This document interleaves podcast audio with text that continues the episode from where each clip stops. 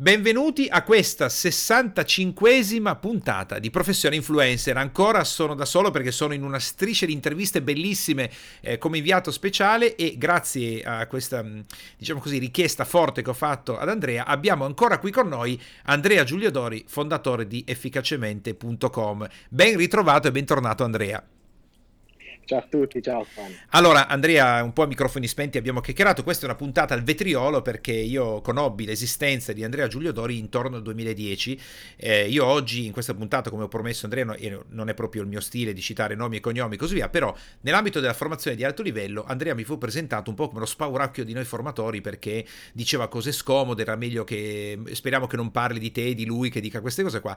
E io così lo conobbi, cominciai a seguirlo, iscrivermi alla newsletter, invece per me è stato come formatore formatore, come imprenditore della formazione, un grande spunto e un punto di riferimento per capire da un pensatore indipendente se in qualche modo ogni tanto si faceva qualche capperata eh, involontaria, si poteva correggere, eh, o magari volontaria ma un po' nascosta, un po' ridefinita, perché dici no va bene così, dai in fondo se chiedo 30.000 e me li danno va bene così, esatto non è grave, come in America, no? dici vabbè ma chiedo 50.000 euro, se me li danno va bene così, sì, un po' sì, un po' no, poi bisogna ragionarci, bisogna ragionarci, va bene. Andrea, questo tuo posizionamento, perché io eh, conoscendoti da tanti anni, ma arrivando a conoscerti dal vivo solo adesso, per tanti anni ho pensato, quando pensavo te dicevo, ma Andrea aveva scelto questo posizionamento di paladino della formazione in Italia come pensatore indipendente, andando a scovare i fuffari e facendo, eh, l'avrà scelto o eh, non è una scelta di posizionamento e semplicemente lui l'ha espressa così? Quindi non ne abbiamo parlato, te la faccio dire così, domanda diretta.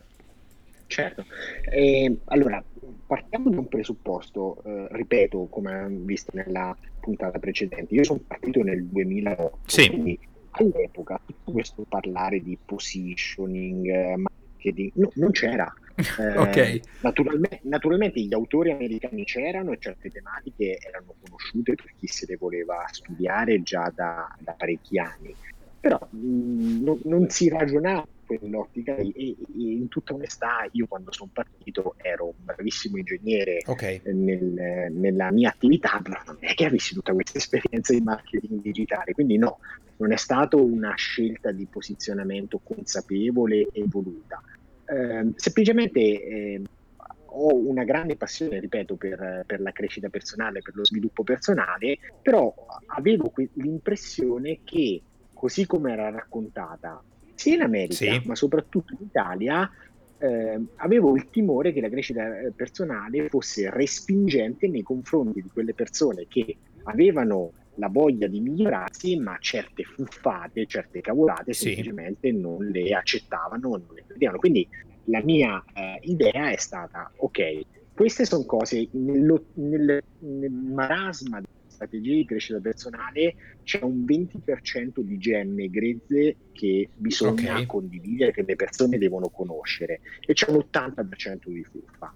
Io voglio concentrarmi su queste gemme grezze e voglio soprattutto parlare a quelle persone che magari non si avvicinano a questo mondo perché le, lo considerano Uh, semplicemente un crocchio di americanate sì. per gente esaltata, però in realtà avrebbero grandi vantaggi da queste strategie. Quindi ho scelto di eh, parlare a queste persone e ho scelto di farlo eh, dando delle strategie pratiche, concrete, zero fuffa, riferimenti scientifici eh, forti e, e così via. Quindi eh, questa diciamo, è stata la scelta, è una scelta di posizionamento, ma all'epoca onestamente non, non conoscevo queste, queste, cose. Ok, quindi sei partito facendo quello che sentivi fosse corretto fare, ma non c'era una scelta di sì. posizionamento. Effettivamente, mentre tu parlavi, mi rendo conto che la riflessione che ho fatto su di te in questi anni, su efficacemente, è una riflessione errata perché io stavo trasportando conoscenze oggi eh, molto diffuse in Italia in un periodo in cui sì. effettivamente di posizionamento, ma nel mondo della formazione sì, se ne parlava, ma era molto a latere, diciamo così. Eh... Poi intendiamoci, intendiamoci, io negli anni, visto che poi questo è diventato il mio lavoro principale, certo. ho studiato posizionamento, ho studiato marketing tradizionale e digitale, ho studiato molto copywriting, eccetera, eccetera. Certo. Però ho sempre, ho sempre cercato di assorbire queste conoscenze e di eh, poi applicarle sulla base di quella che è la mia personalità, i miei valori e così via, non applicandole alla lettera. Mm-hmm. In certi casi sono sicuro che questo mi abbia tolto delle possibilità eh, di business, però dall'altra credo che mi abbia anche aiutato a non essere percepito come uno dei tanti, perché se tutti applicano la stessa Eh strategia certo. allo stesso modo, eh, poi vengono percepiti come identici. Quindi Andrea, visto io questa domanda mi permetto di fartela adesso perché può essere utilissima per chi ci ascolta, perché tu sei partito come pensatore indipendente e dalla tua storia si evince che in maniera molto trasparente tu racconti la verità. Quindi io sono partito, ho fatto quello che mi piaceva, ho imparato e poi a un certo punto mi sono reso conto che potevo farlo diventare anche un business. Quindi ehm, vediamo, dici Andrea, senti, in questo mare magnum di 85 ormai di formatori, coach, ci sono più formatori, Sì. coach, consulenti di quanti sono quelli che ne hanno bisogno, no? Quindi ormai abbiamo raggiunto un livello, sì, siamo, è stratosferica la diffusione perché oggi con internet, domani mattina, una persona si inventa di essere il coach delle pecore e non ha esperienza, non ha neanche mai tosato una pecora e già è sul mercato, quindi eh, sappiamo che è così. E la gente è confusa. Allora io ti chiedo, quali sono le regole che secondo te un potenziale utente barra cliente dovrebbe utilizzare per cercare di scovare quel 20% di formatori, coach, consulenti che sono effettivamente e potenzialmente utili? Secondo te? Ma eh, guarda, ehm, io poi eh, rimango ancora un appassionato di queste Certo. tematiche, quindi un consumatore di queste tematiche, soprattutto per quanto riguarda ehm, i, diciamo, i formatori americani. E eh, quello che io cerco di fare quando io seleziono le mie fonti è cercare di capire un pochino qual è la storia di questa, di questa persona. No- non sto parlando di curriculum, perché oggi come oggi il curriculum, quello formale, Certo. serve sempre meno, però cercare di capire un po' chi è, da dove viene, che esperienze ha avuto, eh, che, che cosa ha fatto nella, nella vita, cioè vo- voglio capire da chi sto, da chi sto imparando delle cose. Questo da dove Eh, lo evinci, no? Perché Andrea, se tu vai sul eh, About Me del sì, sito, non serve a niente, perché quello ci scrive No, quello che no, vuole. beh. Da dove lo evinci tu? Chiaro, chiaro. Ma, eh, oggi basta, basta fare una controllatina su, su Google, su LinkedIn, sulle menzioni che si trovano su altri articoli, vedere se questa persona ha pubblicato qualcosa su sul, eh, ha pubblicato qualcosa che è disponibile su Amazon, guardare le review su Amazon eh, che bene o male sono eh, più oggettive magari delle recensioni che si possono trovare su un, su un sito. Quindi adesso, oggi come oggi, è molto facile farsi un'idea di una persona, Sì. Eh, di un formatore, grazie un po' a tutte quelle eh, che sono le informazioni che si possono reperire nell'arco di due o tre ricerche. Quindi tu quello che stai Eh. consigliando è di eh, ascoltare meno, eh, ovviamente l'About Me del sito o, o io sono più bravo Sì. di quello, ovviamente la persona non metterà che fa schifo, chiaramente. E, mm, Certo. eh, diciamo che in qualche modo non hai citato nemmeno Facebook, credo perché, però correggimi se sbaglio, che il profilo di Facebook comunque io lo posso negli anni giocare un po' come mi pare, nel senso è sotto controllo mio. Eh, credo, no? Sì, eh, questo, questo- allora, questo senz'altro, Mm. eh, ma eh, soprattutto ci tenevo a sottolineare che eh, secondo me i- gli elementi di autorità Sì. oggi come oggi sono tutte quelle recensioni eh, che hanno un elemento di oggettività. Ok, So che possono essere manipolate anche le recensioni su Amazon, però diciamo che le recensioni su Amazon, soprattutto la numerosità delle recensioni su Amazon, più che le recensioni in sé, sono un indicatore, ok, questa persona è seguita, quanto è seguita, dice cose intelligenti o meno. Ehm, detto questo, Sì. poi c'è un altro aspetto molto interessante che poi è legato a quello che stiamo facendo adesso. Io molti dei nuovi formatori delle nuove fonti magari le conosco ascoltando dei podcast dove vengono intervistate queste persone.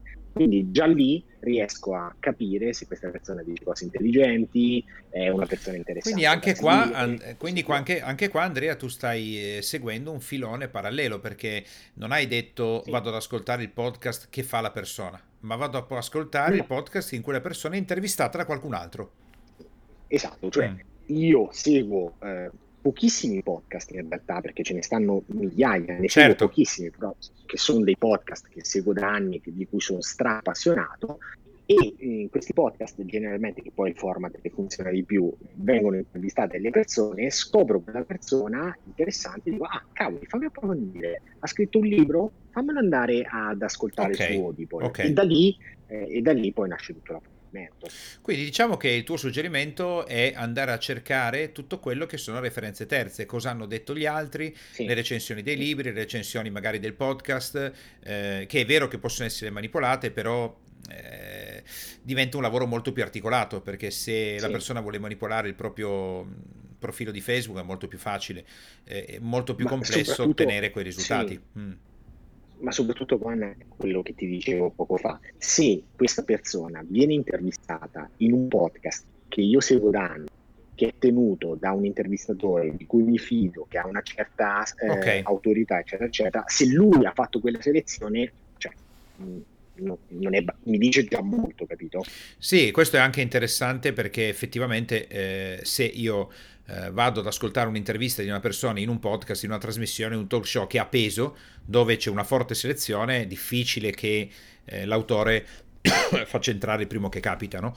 Eh, d'altronde stavo ragionando anche noi con questo progetto Professione Influencer, eh, abbiamo già ricevuto tante richieste di persone che vogliono farsi intervistare, eh, quindi senza che le cerchiamo noi, però in realtà vai in un'analisi e se non ci sono gli elementi non le fai entrare. Quindi è già un... Certo, fai tu da filtro. Eh sì, chiaro. perché se tu fai entrare una persona sbagliata, come tu sai benissimo, e poi il, tu, il tuo programma va a farsi friggere. Eh, non... Eh, ok, sì, quindi... Se io, se io seguo e mi fido con, con intervista a questa persona, cavoli. Vuol dire che va non, bene. Non significa sì, cioè non significa in automatico che vada bene, però significa ok, magari merita un maggior approfondimento. Sì, io sono partito subito dicendoti eh, vuol dire che va bene perché io ad esempio nel mio processo di fiducia, eh, quando mi fido di una persona, se quella persona dice che ok, io vado perché ho già un filo, questo è il mio modo però di muovermi, eh, quindi ognuno poi... Certo. Va bene, allora supponiamo che abbia fatto tutto questo la persona, eh, deve fare altro eh, Andrea? Intendi la persona per essere conosciuta dagli altri? no, no, io sto parlando, sto parlando dell'utente, perché è quello il vero, il vero, problema oggi, secondo me, del consumatore, di formazione dell'utente, dell'allievo, mettiamo come dello studente, è che c'è troppa sì. roba e tutta sembra buona. Sì. Quindi rischio di andare in posti uh, complicati che poi magari non mi danno quello che vogliono. Cosa potrebbe fare d'altro? Allora, sono d'accordo con te sul c'è troppa roba, perché oggi produrre contenuto è diventato banale. Mm-hmm eh, sul fatto che non sia facile distinguere sono meno d'accordo. Davvero? O meglio, mm.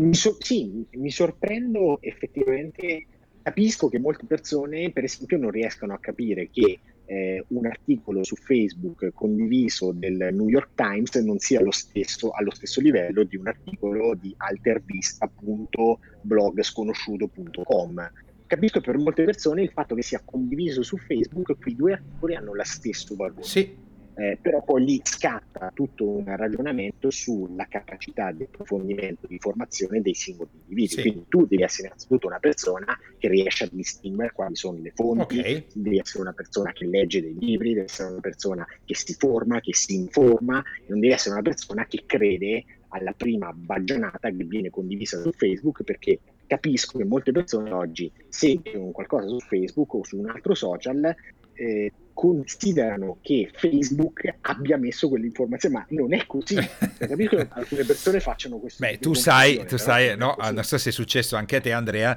che quando con eh, l'azienda fai l'advertising su Facebook, ci sono alcune persone sì, che sì. Eh, ti mettono delle parolacce altisonanti come commenti dicendo come ti sei permesso di mettere questa cosa sulla mia bacheca.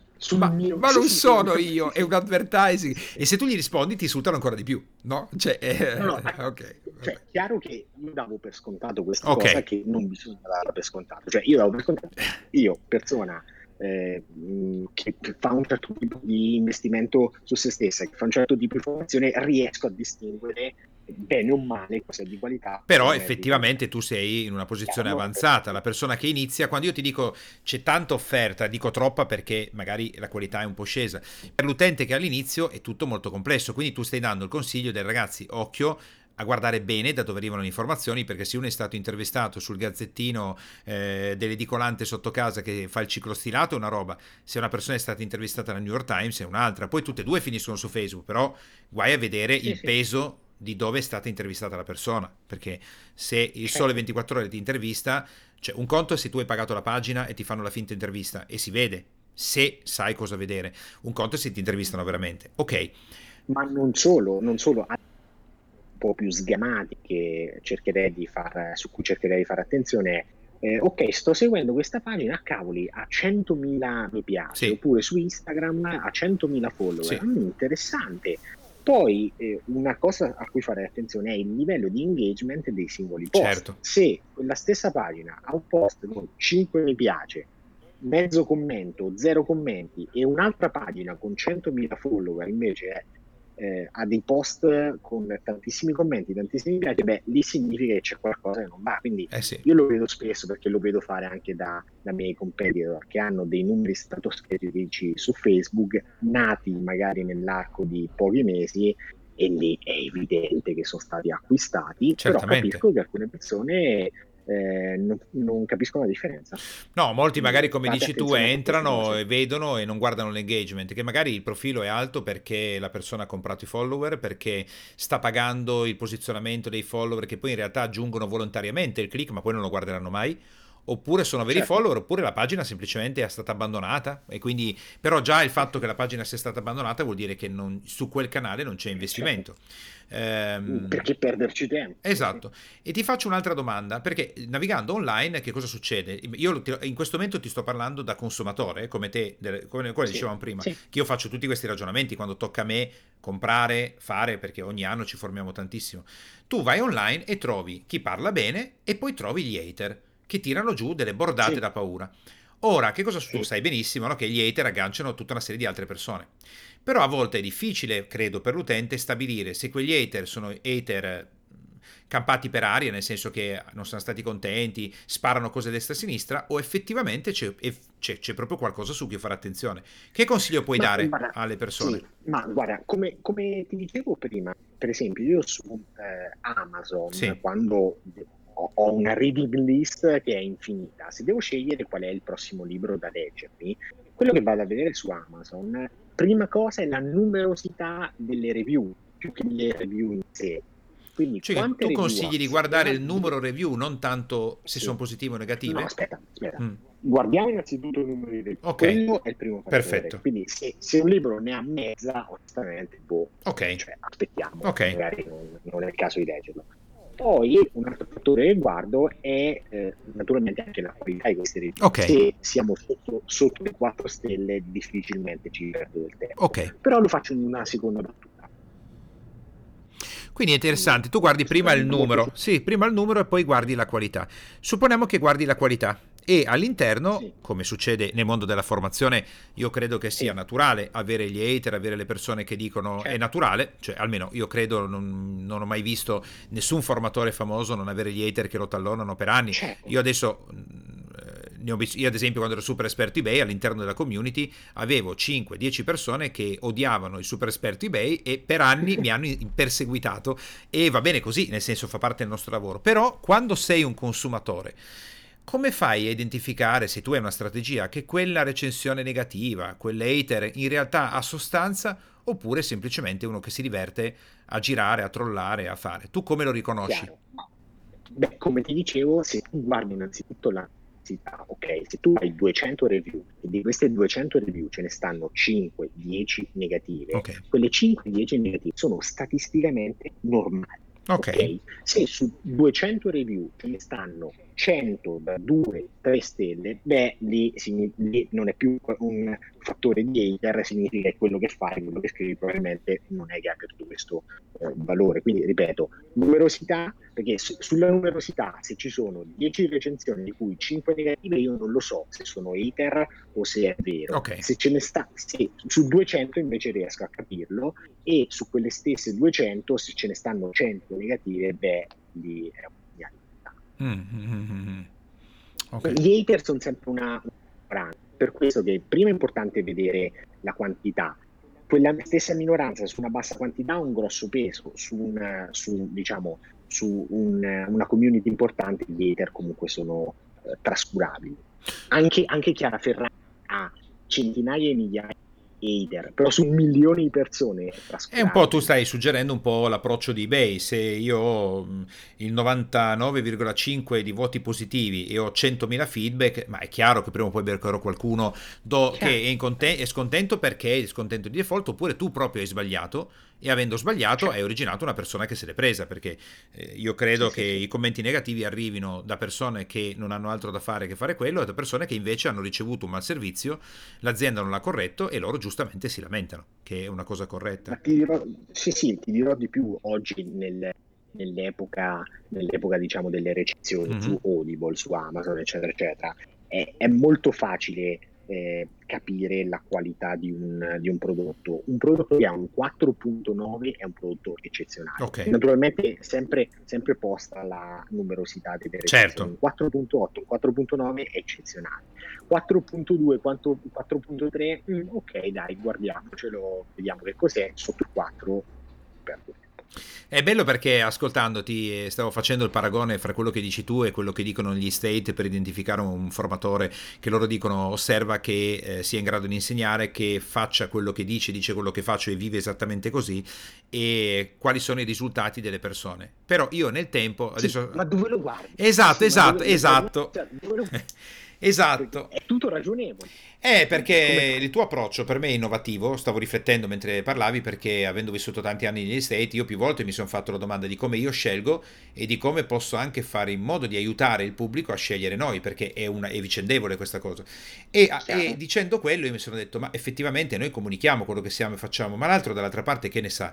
Potrebbe essere che noi facciamo, tiriamo fuori delle cose finte, perché anche il fatto che noi viaggiamo tantissimo e fa parte del nostro brand. Sì, viaggi tanto, però tu potresti anche prenderti il biglietto per Londra, fatti un pomeriggio a tornare per far vedere che stai una settimana a Londra. Ma potresti anche fare un Photoshop. Che ne sa l'altro? Di cosa fai? Allora sicuramente, allora, sicuramente c'è da dire che su un pubblico poco sofisticato, quelle cose lì, quelle sceneggiate lì funzionano, mm-hmm. funzionano ancora però secondo me andremo verso un tipo di più alto, un pubblico sempre più sofisticato sì. e soprattutto tu se vuoi puntare ad un pubblico più sofisticato, dei consumatori più sofisticati, non fare quelle cavolate, cerca, cioè, cerca dei, dei fattori. Di farlo, di farlo veramente. Concreti. Sì, è molto bello. Sì. Credo che hai dato dei punti che mi, mi affascina molto il fatto per essere proprio oggettivi.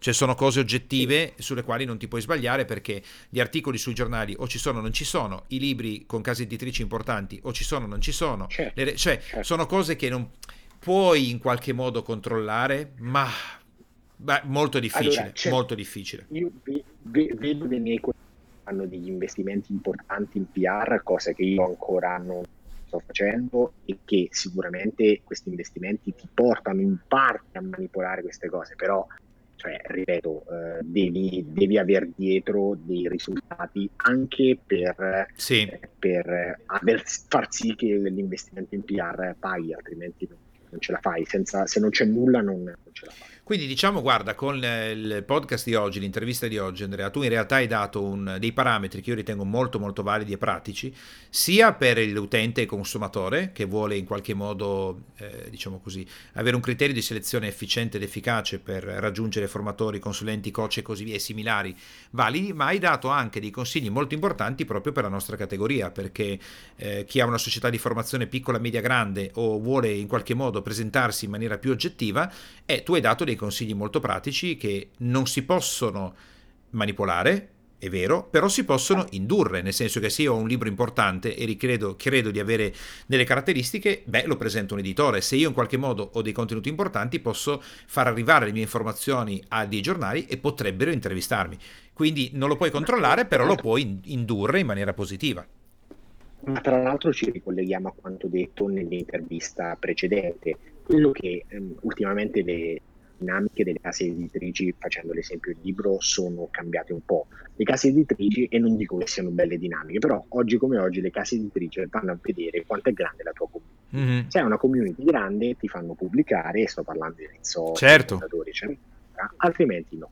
Quindi ci ricolleghiamo a quanto detto prima, nel senso prima investi sulla tua community, esatto. farla crescere e da lì hai la possibilità, si aprono tutta una serie di porte, una volta aperte quelle porte hai la possibilità di far crescere ancora di più la community. Cioè. Eh, si ricollega alla puntata precedente che abbiamo fatto, è vero. è vero, è vero. E allora, guarda, mi dispiace il tempo, come si dice, non è tiranno perché lo scegliamo noi, però il format è fatto così, quindi siamo alla fine, però quello che hai eh, portato è secondo me vicendevolmente interessante per tutte e due le tipologie di persone eh, nelle due categorie, offro e invece ne sono consumatore. Quindi Andrea, allora per chi ci sta ascoltando, quindi lo ripeto, il portale è efficacemente.com, che è il portale di atterraggio dove lasciando i vostri dati potete ricevere poi le newsletter e così via. E eh, io suggerisco caldamente il libro Riconquista il tuo tempo, che veramente è una perla che può aiutarvi a ottenere grandi risultati. Quindi, comunque, il punto di atterraggio è efficacemente.com. Non ci sbagliamo, Andrea, giusto? Grazie, grazie mille. Esattamente. Bene. Allora Andrea, grazie de- del tuo tempo e di tutto quello che hai condiviso con noi e con gli ascoltatori, che è veramente importante. E ti auguriamo quindi di crescere ancora di più e di pubblicare altri libri e di contribuire come hai sempre fatto nel mondo della formazione. Grazie ancora e ti auguro buona giornata. Grazie, grazie, un saluto. Ciao. Ragazzi, abbiamo finito. Eh, puntata che io ritengo una perla perché ci sono riferimenti oggettivi per scegliere e anche per imparare a farsi scegliere. Quindi applicate, applicate, applicate perché la teoria senza applicazione e azione vale poco, se invece viene applicata diventa straordinaria. Buona giornata a tutti e ci risentiamo con il prossimo podcast.